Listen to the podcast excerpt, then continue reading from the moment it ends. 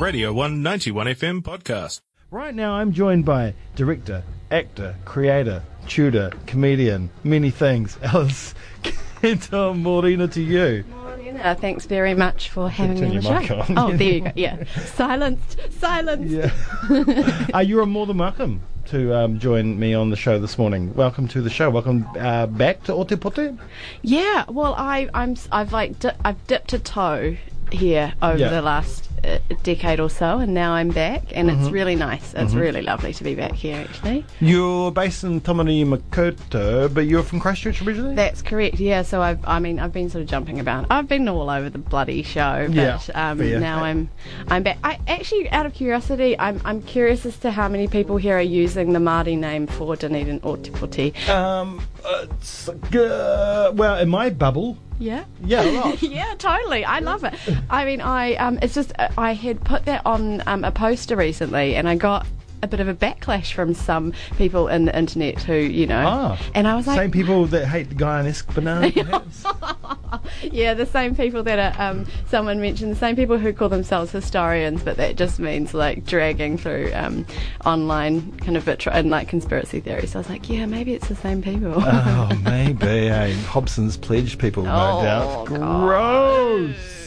Yeah. Uh, anyway, um, you're in town um, to get, I guess, to get the fires roaring for a project that will be a bit later on. It's called Other Ōtepoti Chinese. Um, what is the project? Uh, so it is a it's sort of an ongoing project in that it has existed in many different kind of forms over uh, the years. Um, in essence, it's looking at Chinese identity in New Zealand. So I'm um, Pākehā Chinese, so I'm half, and I'm really interested in how um, we identify what it means to be Chinese here in Aotearoa, and um, how that's specific to the geography and whether you live in urban environments or rural environments, um, and also about celebrating and questioning what it actually means. Uh, Yeah, yeah. And, you know, Ōtepoti, long, rich, complex, uh, a horrid, ignorant uh, history when it comes to Chinese migrants. Um, and that kind of informs the present. Really, isn't it? Doesn't yeah, it? absolutely, and I think it's that's the key because, uh, in some ways, uh, because in, uh, there's a lot of migration that has happened through Dunedin, as I understand, with people coming here to study. You've got, Hmm. of course, but it, it goes back hundreds. 150, 170 years of, of, of these miners. Um, and in order, I think, to acknowledge where we're at now, we have to look at where we were. Um, and I guess as a someone outside of that whakapapa, I'm like, yeah, Yeah. how is it for you? Yeah, and it, I think it's really the Dunedin history is really interesting because it, it was mostly men that came, right? You know, there was very little women that came. It was men. They came from a lot of them came from Victoria. 'cause a lot of them came directly from China as well. They were in Victoria because they were mining gold there before Dune- uh, Tago, of course. Uh, and then some of the men settled. Some set up stores. You got the Sew Hoys, Chins. You know, they set up stores. They stayed here, uh, and because there was very there wasn't many women either, they you know became uh, they married Pakeha or Maori women. So there's this complex history there too. I mean, I've got friends that you would just think were straight Pakeha, but they've got Chinese last names. You know, Yeah. it's such an interesting dynamic in Dunedin where you wouldn't really get it in most other places in New Zealand. Totally, and it, it is so unique, and it's really important that that is acknowledged. I think, and it's really, and so then you can have conversations around what it means to have a Chinese-sounding last name, Yeah. but you know maybe look or or behave or identify in a different way. Mm. Um, so yeah, these are all the kinds of conversations that I'm interested in mining, um, and I guess the, I mean, I'm not just like a research assistant, you know, like Yeah. I'm an artist. So um, the idea is is w- once we've gathered all this stuff, what happens to it? Like where does it go? How does it live and breathe in the public domain? And so that's where the project sort of turns into a more creative uh, creative piece. So um, in Auckland, uh, the work existed as like a large scale live documentary theatre show. So every night we, we performed for two weeks, and every night we had maybe between 40 and 50 participants that would come to the theatre, and I would direct it in live in in real time, um, getting people to tell their stories, and then um, use, yeah, using all these kind of techniques for people to feel like they were at liberty to chat. Um, and so that's how that existed. But in Dunedin, I'm um, I'm actually I have a show at the Blue Oyster Gallery, um, and so it's a chance to see how the work can exist in a visual arts context. Yeah. Yeah. Now, are you specific? Like, like I just mentioned before, you know, like uh, people that won't necessarily won't necessarily identify with uh, their Chinese heritage, but are part Chinese, and uh, you know, and they maybe um, the interrelationships began in the early the late 19th century. Um, but you are looking for people that identify as Chinese. Am I correct in that? Yeah, and I, I use that term quite broadly because, as you say, like there are people who maybe have Chinese heritage. Um, so I think identify is is a synonymous for um, have Chinese heritage, have kind of an uh, ethnic or cultural tie to it. I mean, of course, if you're like a white dude that's like I feel Chinese, I'm like, uh, I don't know whether this is for you, but um, but not and not to diss those people either because I think that's really awesome. Um, but the reason it's really cool if we get people who might have um, they might be fifth or sixth generation and it was their great great great grandfather is that it's cool to stand that up and go hey this is what Chinese looks like too. Um, because I think the narrative that's being formed around Chinese people in New Zealand often has quite a negative connotation Yes. or it's quite a singular connotation which is like rich guys that come over from the mainland buy our houses and um, and then you know get get education and then and then piss off. So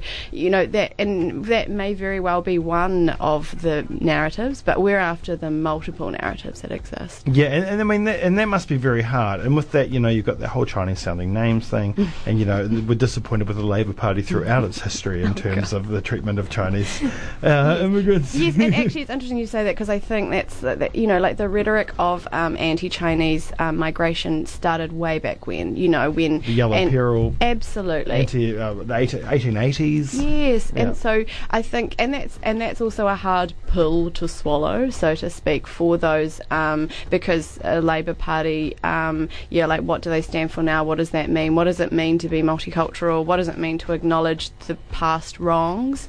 Um, I think the um, Chinese Poll Tax Heritage um, Trust is, uh, you know, an example of how um, there's been a kind of a reparation for for what was done in the past um, with the poll tax. Um, and yeah, I mean, look, acknowledgement goes a really far. It goes a long way, Yeah. I think. Um, and sometimes that's really bloody hard to do. It is.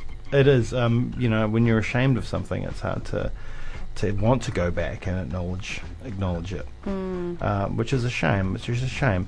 But you know, if New Zealand wants to move forward as a multicultural society, it has to do that, especially in areas like Auckland, where it has a very uh, not well. I mean, it probably does have a very long-standing Chinese uh, immigration tradition, but um, more and more, the Chinese New Zealander is becoming part of the New Zealand identity. So um, you know, and, and, and Dunedin, I think what it's said in the latest census, two percent. Um, but I don't think that's right. Well, I because I wonder again with like the students and the people who come and go that there's someone maybe living here and choose to live here short term, but maybe doesn't uh, on their census form tick the box. I'm not really sure. Wow, we don't want to talk oh. about the census, Oh, do we? gosh. Oh, look look. at that. It's what a debacle. I know, I know, I, know. I, love know. the census so much. It's one of my favourite things. I know data data collection is so important. Oh, Uh, no, I like data. I'm about it. I'm all Yeah. about statistics. I should have been a, a statistician. oh, look, there's still time. There you is know. still time. I always wanted to be one for the cricket team. Uh, anyway, so I mean, who who you who do you want? Who are you after? Uh, Anyone? Everyone? anyone yeah so anyone who has chinese heritage who has a chinese sounding last name who is who is chinese but um I want you to come forward, and this isn't going to be a competition to see like how Chinese are you. In fact, that's why I use the term your Chineseness. People mm-hmm. are like, "What do you mean?" I'm like, "Well, yeah. What does that even What does that even mean?" Like, and so I'm wanting to get a bunch of people together. I'm holding workshops in the evenings. These workshops are a chance for us to talk about this stuff, and it's not about coming to a unified consensus on what Chinese is, so that we can write a, a research paper. It's about discussing it so people can actually, like, really get into the nuts and bolts of it about policy, about politics, about their social identity, about racism, about all sorts of things, Yeah. belonging. Um, so then that's that part, and there'll be a documentation of that. And then I've decided that I want to capture all of this. I want to film a big, crazy art film. Which is about seeing the way in which ch- Chinese people are visibly, um, uh, yeah, are visible within the Dunedin urban landscape. So we'll be jumping around the city and shooting a bunch of stuff with people.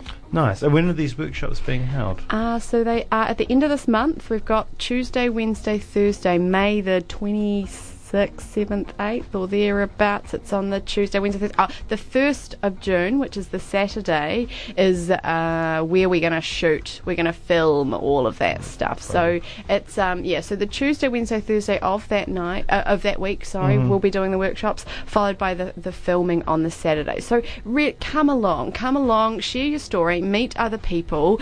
Um, I want to hear whether where there are shared experiences and where there aren't. You know, Yeah. like it's just as valid. So come along. Um, it's great for young people, especially for the youths. You know, if you're at high school and you're going, oh, I don't really know where I fit in, or if you're at university and you're kind of going, I feel this way, but I don't know how to express it, then come and talk to me. Like I'll Yeah. hear, I'll listen. Uh, fantastic. And so, we, how can people get involved? Ah, good point. If you um, jump on to my website, www www.whitemess, W-H-I-T-E-M-E-S-S dot co dot nz. Um, there's actually a registration form on there, and that's just for the purposes of me being able to get in touch with you, tell you Yeah. where we're kind of doing it. Um, and I think the really important thing is is spread the word. So if you're like, oh yeah, man, my like my cousin married this a Sew Hoy, I think they might be keen. I'm like, cool, man. like you just like send them my way, DM me, you know, PM me, do whatever you need to do these days to get in touch. Um, and I think because of social media, like it's really important to galvanise. But a lot of people are not on social media, so Yeah, yeah. Um, we'll be doing a few flyer drops, I guess, and newspaper ads or whatever. I love that you're doing it in different places because different places have different experiences. I mean, you're from Christchurch. Yeah. You know that. Yeah, and even, you know, like Auckland, even what I thought the project was going to be in Auckland, like there was so much transnational conflict. And what I mean by that is, say, the political context between Hong Kong and mainland China at the hmm. moment. And so people were coming forward and being like, um, you know, X this, X that, Y that. Um, and I was like, oh, this is awesome. I wasn't anticipating this would be where this conversation would go. It was like very uh, dense political discourse. Yeah. And not because people had an agenda, but that was their experience. And yet they were all Chinese, we were all Chinese. And so there was a kind of a safety of like, oh, cool, I can talk about this stuff because if I talk about this publicly, then all of a sudden I'm hating on Chinese people. And I don't want to do that because, you know, that fear is if I, as a Chinese person, bag on a, another Chinese person, I'm just, um, I'm just con- contributing to that negative rhetoric. So um, that was crazy. I mean, obviously intergenerational conflict between old and young. Yeah. New Zealand born versus born overseas, um, those that are truly like into holding on to their language, whether that's Mandarin, Cantonese, Hakka, whatever. Um, so that you know, like the multiplicity of the of the identity is so vast. Um, in some ways, people are like, why are you trying to, you know, put Yeah, it yeah, all yeah. into one?